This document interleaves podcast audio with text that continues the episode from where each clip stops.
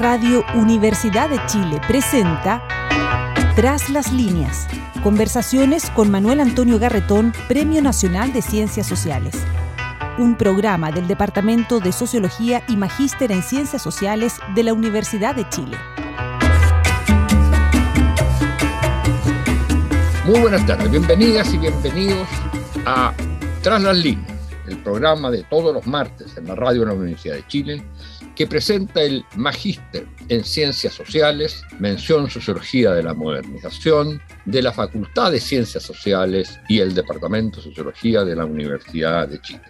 Parto comunicándoles que están abiertas las inscripciones para el Magíster del próximo año, con una particularidad que no será para quienes están en el extranjero presencial, sino que se hará telemáticamente y con todas las características y calidad del, eh, del magíster, de modo que eso facilita la inscripción y participación en él. Las inscripciones estarán abiertas hasta noviembre de este año, hasta el 30 de noviembre de este año. De modo que desde ya pueden consultar los antecedentes de este magíster en eh, la página www.faxo.cl,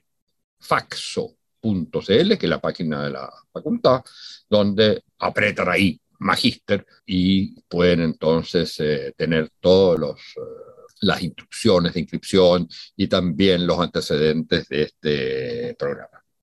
Estamos viviendo en el último tiempo una crisis política en todos los países de América Latina de carácter distinto y diferente, consejos particulares en cada una de ellas, pero que todos tienen que ver de alguna manera con procesos o de descomposición de lo que ha sido proceso revolucionario o procesos democráticos, o procesos también de recomposición, como es en el caso chileno. Lo que es claro es que está surgiendo un debate sobre eh, una nueva visión y nuevos destinos y nuevos rasgos de la democracia en América Latina. Una región particular o subregión dentro de la región ha sido siempre Centroamérica, que los del Cono Sur, Chile incluido, hemos tenido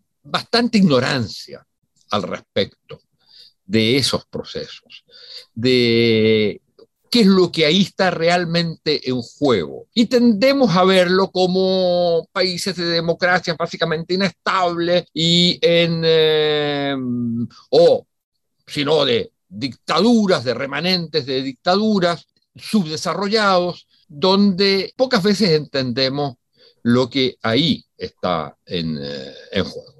Y hoy día Centroamérica pasa por una crisis eh, particular, diferente a otra. Hay dos países en los cuales esto ocurre especialmente, que son, por un lado, El Salvador, con un gobierno características muy, muy eh, particulares y con una presidencia de características particulares. Y por otro lado, el caso probablemente más trágico es el caso de Nicaragua.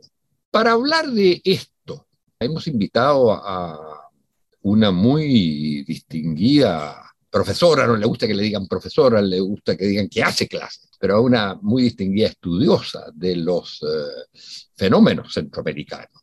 Ella se licenció en periodismo en la Universidad de La Habana, es eh, magíster en estudios internacionales del Instituto de Estudios Internacionales de la Universidad de Chile, diplomada en Relaciones Económicas Internacionales de la Universidad Mayor, Red Universitaria Iberoamérica de Europa, y graduada del Centro de Estudios Hemisféricos de Defensa en Washington. Ha sido reportera en su calidad de periodista de la Nación y fue también embajadora de Chile en eh, eh, Salvador en el gobierno, en el segundo gobierno de la presidenta Bachelet. Ella es eh, María Inés Ruz, a quien damos la bienvenida a este programa que nos honra con su presencia. Y quisiéramos partir por la pregunta más obvia, digamos, que no tiene, por supuesto, ninguna respuesta obvia, pero que la pregunta es, ¿cómo es posible que una revolución que en los años en que se asolaban las dictaduras en América Latina, en el Cono Sur, llenó todas las esperanzas para América Latina, poniendo fin a una dictadura como era la de Somoza, como una revolución como esa, que además tenía como antecedente la revolución cubana. Y por lo tanto tenía todo a la vista para no reproducir los errores y problemas y la trayectoria de la revolución cubana, sino que ser la prolongación de lo que fue la Revolución cubana en su momento original de esperanza, de liberación del, eh, imperialismo, de emancipación social, que le hacía decir a Sartre que ahí se resumía en ese momento lo que era el destino feliz de la humanidad, en una frase más o menos parecida a esa, ¿cómo es posible que una revolución como la revolución nicaragüense, la revolución sandinista, haya devenido en lo que hoy es, y ya nos dirá María Inés bien lo que es, pero que todo el mundo ve como una reproducción, hasta por razones familiares, de lo que fue la dictadura de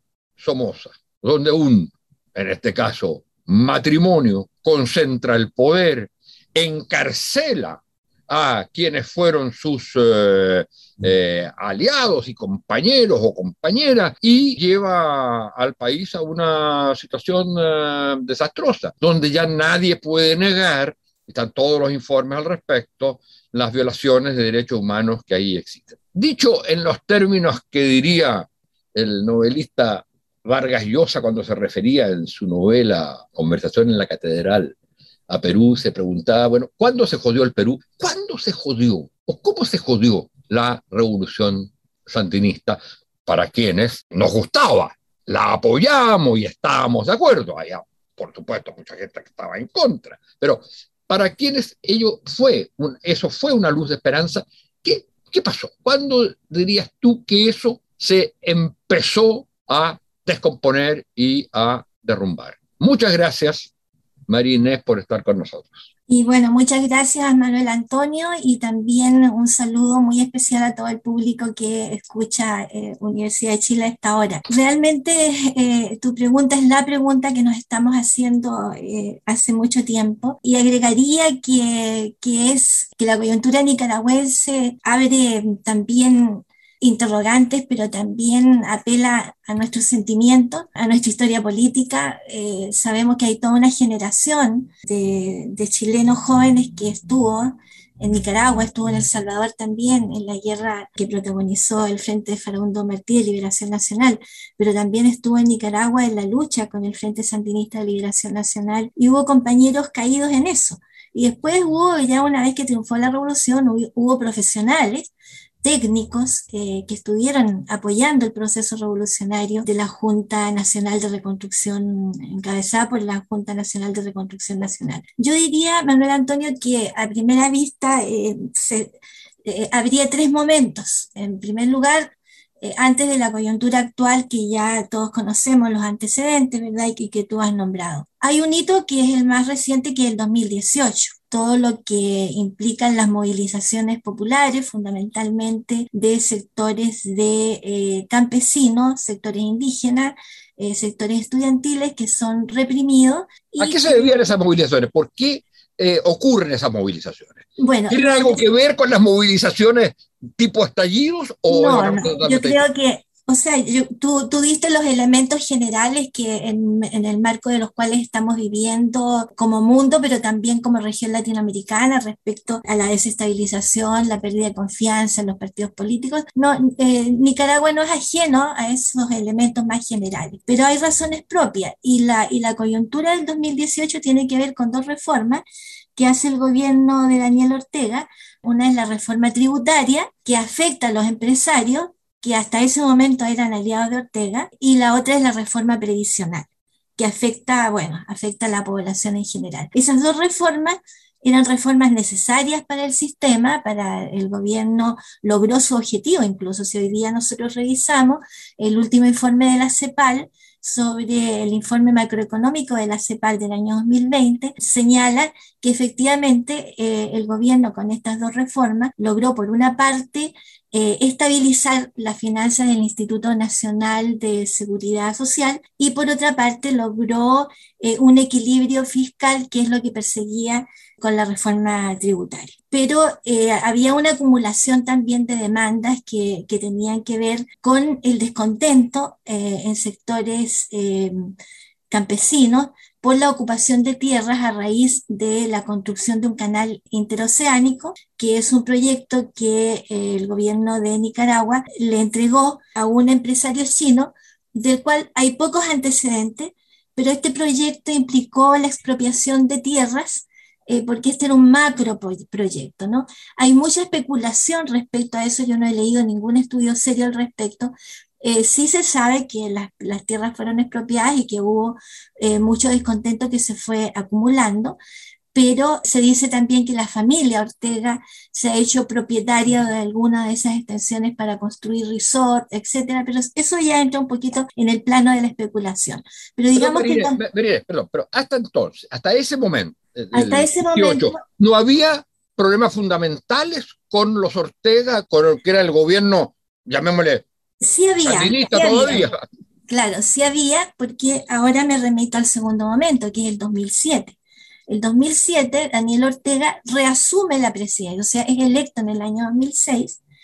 Eh, Daniel Ortega asume la presidencia en una alianza con el sector empresarial y con la Iglesia Católica, eh, que, le que le permite eh, durante, durante este gobierno hacer una serie de reformas constitucionales que algunos autores señalan que hay una, des, una desdemocratización o una desconcentración del poder, porque durante el gobierno de Violeta Chamorro, que asume el año 1990, cuando Daniel Ortega pierde las elecciones, el año 89, durante ese periodo se hace una serie de reformas para limitar un poco el poder del Ejecutivo, ya que eh, durante el gobierno, cuando triunfa la revolución sandinista, se forma esta Junta Nacional de, Reconstrucción, es una junta que está formada por el Frente Sandinista de Liberación Nacional, por un representante del sector empresarial, por Violeta Chamorro, que era la viuda del periodista eh, Chamorro, que es el que era eh, el periodista de la prensa, que es asesinado y que es un hito muy importante, se considera que es un hito que permite reagrupar las fuerzas eh, antisomocistas y que implica un salto respecto a la acumulación de fuerza social revolucionaria para el triunfo de la revolución. Entonces Violeta Chamorro está en esa junta pero de a poco Daniel Ortega empieza a, nuclear y el Frente Sandinista toma la conducción, renuncia el empresario, renuncia Violeta, al poco tiempo se hace la reforma a la constitución, reforma que se hace en el año 1987, que es una reforma muy presidencialista, que le deja muchos poderes al presidente, en este caso era Ortega, y que no le da mucha importancia a la institucionalidad política, pero sí a través de esa eh, reforma constitucional se cumplen algunos de los objetivos de la Revolución Democrática Popular, podríamos caracterizarla, respecto a lo que es una reforma a la estructura de, tenencia de la tierra. ¿no? Eh, el tema de la propiedad ahí es muy importante porque efectivamente se redistribuyen las tierras de, Somoza y hay una serie de, políticas y de medidas de beneficio a los sectores populares eh, más desfavorecidos. Pero el año 2007, cuando Daniel Ortega reasume el, poder, Daniel Ortega va atrás con esta reforma que, y vuelve, eh, y vuelve a un sistema muy presidencialista, un sistema que concentra el poder en el presidente, que limita los poderes de la, de la Asamblea Legislativa. De modo que el descontento eh, con Daniel Ortega empieza mucho antes que este estallido del 2018. Pero incluso ya el Frente Sandinista para ese tiempo está dividido, porque a fines de los años 90 se forma el movimiento de renovación sandinista, y ahí sale eh, Doris Tijerino, sale Luis Carrión, Willock, algunas de las figuras emblemáticas del Frente Sandinista de Liberación Nacional, que eran de los comandantes, había nueve comandantes eh, del Frente Sandinista de Liberación Nacional, ya dejan porque consideran que Ortega en realidad se queda con el aparato del partido. Y ahí empieza a operar lo que vengo a explicar ahora como tercer elemento, decía el primer elemento, 2018, el hito de la protesta y la represión, el segundo elemento, el 2007, cuando reasume el poder Ortega y reasume en un pacto con el empresariado, con la iglesia y que le permite crear una mayoría para hacer reformas que van concentrando el poder en la presidencia. Pero antes de eso, hay que decir, y esto es un poquitito que tiene que ver con, la categoría de, los, de los patrones de dependencia que, algunos autores como Jane Mahoney eh, trabajan en términos de que estos eh, patrones de dependencia se repiten y se recrean en el tiempo. Eh, son decisiones que en algunas coyunturas críticas se toman y que van marcando los acontecimientos casi independientemente de cómo operan las correlaciones de fuerza en un, momento determinado. Y esa coyuntura crítica que él analiza en un estudio comparativo de política comparada respecto a los cinco países de Centroamérica, eh, tiene que ver con una revolución liberal en el caso de Nicaragua abortada. Él señala que de los cinco países de Centroamérica, en eh, Nicaragua y en Honduras, lo que ocurre es una eh, revolución liberal, la, típica revolución liberal que se está dando desde finales del siglo XIX y durante el principio del siglo XX, pero que en el caso de Nicaragua queda abortada. En el caso de Nicaragua queda abortada porque en el año 2009 viene la primera intervención norteamericana eh, que prácticamente transforma a Nicaragua en una, en una colonia de, Estados Unidos. ¿En qué año, perdón? 1900, que es... 1909, sí. Claro, no el 2009. Eh, en, esa, en, ese, en ese contexto, eh, y es muy interesante porque aquí tomo un poquitito como Nicaragua parte de Centroamérica, ¿no? Tú decías, es Centroamérica. Es verdad, es Centroamérica, tiene muchos hitos comunes, pero también tiene diferencias. Un hito común es la independencia. Se están cumpliendo o se cumplieron este año 200 años de la independencia de Centroamérica de las cinco colonias en el año 1821.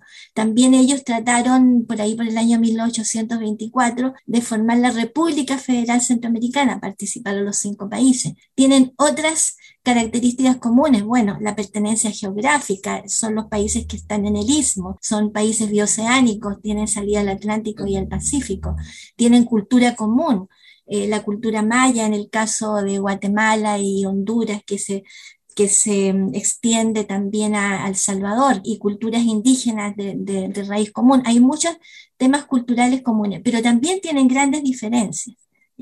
Y en el caso de las diferencias, lo que rescata eh, James Mahoney en este estudio comparado es que en el caso de Guatemala y de El Salvador hay una revolución liberal drástica, radical, y eso se hace con fuerzas militares y con autoritarismo. En el caso de eh, Nicaragua y de Honduras, son procesos que no culminan. No hay revolución liberal prácticamente. Y en el caso de Costa Rica, terminan en un régimen progresista, hay una revolución paulatina, pausada, no drástica, no radical, eh, no hay dictadura y da origen a un sistema bastante distinto de lo que ocurre en los otros países de Centroamérica. Entonces, resumiendo, te, diría que hay antecedentes históricos que tienen que ver con estas coyunturas críticas que establecen pautas de dependencia, Y, nombré el tema de la revolución liberal porque es lo que, eh, lo que el estudio que hace James Mahoney, pero y que es citado por Alberto Torres Riga en su libro eh, Revolución sin cambios revolucionarios, de un texto del, del sociólogo centroamericano más destacado, un texto del 2011. Sin embargo, también podríamos decir que hay otras, otras estructuras que se forman a partir de estos patrones de dependencia, como es el compadrazgo, como es la, forma de relaciones interpersonales. Ahí hay un estudio del sacerdote jesuita eh, Montes, eh, es uno de los sacerdotes que fue asesinado en, El Salvador junto a los otros cinco sacerdotes jesuitas en el año 1989, y él, su tesis de doctorado es sobre el compadrazgo y cómo operan estas estructuras. En el caso de, Nicaragua, podríamos decir que las relaciones interpersonales que se dan al, interior del Frente Sandinista de Liberación Nacional, según lo, lo describe Dora María Telles en un texto de, hace algunos años, también eh, Luis Carrión en alguna medida, eh, son relaciones de, confianza con el líder, ¿no? de, de cierta supeditación y, Dora María Tella en su texto describe cómo los cuadros medios, los cuadros que dentro del Frente Sandinista de Liberación Nacional desarrollaron un pensamiento crítico, que eran los que tenían más trayectoria, que eran los que se podían oponer a, Daniel Ortega, fueron quedando al margen, ¿no? Y eh, Daniel Ortega se rodeó dentro del partido con gente que le tenía fidelidad y que en alguna medida esa fidelidad tenía que ver también con una estructura que es el compadrazgo, que es, no es solamente de Centroamérica, también incluso en nuestro país, que es como de favores, ¿no? Eh, y que... Pero Marina, el punto es que si uno sigue lo que tú dices, bueno, es la historia, en el fondo, de, de las típicas dictaduras que no realizan transformaciones en la, vamos a usar una palabra que nos gusta mucho hoy día, pero que no realizan transformaciones modernizadoras tales que permitan autonomía de los actores sociales respecto de una dictadura que a su vez se va oligarquizando en el sentido que en torno al dictador personalizado se va constituyendo estas relaciones que dices tú, por un lado familistica y por otro lado de compadrazgo, de relaciones eh, afectivas, de deudas entre unos y otros, de todo tipo, etc. Ahora, el punto es cómo hoy día, cómo se sale de ese tipo de historias. O sea, porque finalmente uno, con todas las críticas que se haga eh, desde el punto de vista político, la revolución cubana creó un nuevo tipo de sociedad uno puede estar de acuerdo, puede estar en desacuerdo. Pero no pareciera ser lo mismo respecto a la revolución sandinista, ni que vayamos encaminados a un nuevo tipo de sociedad con los problemas de régimen autoritario que pueda tener o no. Entonces, hoy día, ¿cuál es el futuro que espera a Nicaragua? Hay elecciones presidenciales. Eh, y, y, cómo se, digamos, ¿cómo se sale una revolución en la revolución. ¿Cómo se sale?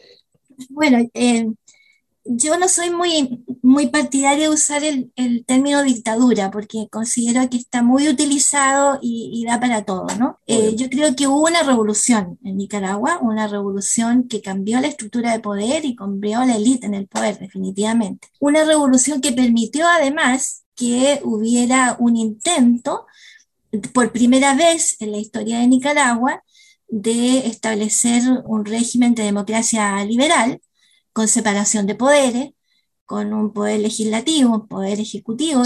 hoy día ya no estamos en eso. Hoy estamos en una regresión en esa materia. Hoy día, claro, yo te explicaba que a partir del 2007 hay una regresión a partir de eso y que en estos últimos años, después del hito del 2018, el año pasado, en diciembre del, del 2020, se aprobó la ley 1055, que es la que ha permitido con todas las normas de la ley y con toda la ley a su favor, a, su favor, a Daniel Ortega hacer este último eh, impulso represivo contra, contra la oposición. También aprobó una reforma al Código Penal, y esto es más grave todavía, que se ha hablado poco de ella, que aumenta de 48 horas a 90 días la detención preventiva y permite que la policía eh, aprenda a las personas sin que todavía esté una acusación porque durante ese periodo hay tiempo para ir configurando la acusación. Lo que yo te puedo decir, por supuesto, yo no tengo, no tenemos, eh, eh, sería absolutamente impensable que uno pueda tener respuesta para una realidad tan compleja. No hay blanco y negro. Pero te puedo decir que hemos conversado este último tiempo en el Foro Permanente Política Exterior, estuvimos conversando con Edmundo Jarquín, que fue en la fórmula presidencial del 2007 como vicepresidente, la fórmula que, que llevó al movimiento de renovación socialista. También he escuchado a Luis Carrión y ellos están trabajando, por, en primer lugar, por la unidad de la oposición, en segundo lugar, piensan que estas elecciones las van a perder definitivamente. Además, están, varios candidatos presos, ¿no? Están la mayoría de los candidatos presos. Por otra parte, hay un mecanismo de control que también tiene que ver con las reformas que se hacen en el año 2014, en que el gobierno eh, de Daniel Ortega, ya con Rosario Murillo eh, como un eh, aporte muy importante a su gobierno. Rosario Murillo, su señora. Es su señora, claro. Se crean una serie de instituciones de participación popular. Estas eh, instituciones de participación popular eh, son dirigidas desde la institucionalidad del Estado y tienen que ver con organizaciones comunales fundamentalmente o con organizaciones de sociedad civil, pero que están controladas por este Frente Sandinista de Liberación Nacional, que a mi juicio no podemos compararlo con lo que fue el Frente Sandinista de Liberación Nacional que protagonizó el triunfo. entonces, ¿qué esperanza hay de salida de esta situación que tú no llamas dictadura? ¿Está bien? Pero, eh, ¿qué esperanza hay de Hay muy poca, yo diría que hay muy pocas esperanzas. Yo aquí transmito, como te digo, conversaciones que hemos tenido. Este es un momento en que ellos consideran que no hay que participar. Están en conversaciones, por supuesto que uno de los grandes hechos negativos es que la oposición no ha logrado durante, después del 2018, no se vio una oposición unida no se vio una oposición con capacidad de levantar una propuesta programática para el periodo, pero frente a esta última coyuntura hay un esfuerzo de, unidad y lo más probable es que no van a participar, están en discusión que no van a participar en, las elecciones y que consideran que tienen que rearmarse para lograr seguir por la vía pacífica, han, han, resaltado mucho eso, formando una fuerza democrática con apoyo de la comunidad internacional que se ha visto poco para poder, por la vía de la movilización social y de las próximas elecciones, derrotar a Daniel Ortega. Ahora, hay que decir, eh, no podemos verlo como el, individuo, no es el dictador Somoza. Yo creo que sería un error, aunque utiliza mecanismos muy similares, como por ejemplo que Somoza padre nunca perdió ninguna elección y Somoza hijo tampoco porque las elecciones no eran, las elecciones eran para ganarlas, las elecciones eran una fórmula para legitimar. Pero Ortega perdió una elección, eh, según tú mismo contabas. perdió la elección, la primera elección. y después aprendió, aprendió que, que aprendió a no perder. Y no había que, que aprendió la lección. Claro. Y, y, déjame decirte una última cosa, Antonio, porque si esto me preocupa, y me preocupa más allá de Nicaragua, porque creo que no hay, desde, desde parte de las fuerzas progresistas y de parte de la izquierda, no hay una reflexión sobre el valor de la democracia y sobre el valor de una democracia plural, participativa, con real representación de la diversidad. Porque muchas veces se argumenta que no se podía perder la elección, es decir, es importante tener el control de largo plazo del gobierno para poder con la mejor de las intenciones, hacer las reformas que el pueblo necesita. Entonces, creo que hay un rezago de cierto paternalismo y de autoritarismo y de falta de reflexión de parte de la izquierda de no darle patente democrática a aquellos gobiernos que instrumentalizan el juego democrático en función de una permanencia en el poder para hacer cambios y transformaciones democráticas que hemos visto que finalmente no se hacen. Bueno, muchas gracias María Inés Ruz por esta conversación sobre un tema tan doloroso, complicado y de difícil eh, salida por lo mismo que tú nos has dicho, como es el caso en Nicaragua. Desgraciadamente no tuvimos tiempo de hablar de la otra situación. De la, del Salvador. El, el, Salvador, en la cual tú te tocó vivir como embajadora. Pero en fin, será para otra ocasión. muchas gracias, Marines. Y muchas, gracias. gracias, Manuel Antonio, y muchas gracias al público que nos escucha. Muchas gracias, señores y señoras, auditores y auditoras, y hasta el próximo martes. Radio Universidad de Chile presentó Tras las líneas. Conversaciones con Manuel Antonio Garretón, Premio Nacional de Ciencias Sociales. Un programa del Departamento de Sociología y Magíster en Ciencias Sociales de la Universidad de Chile.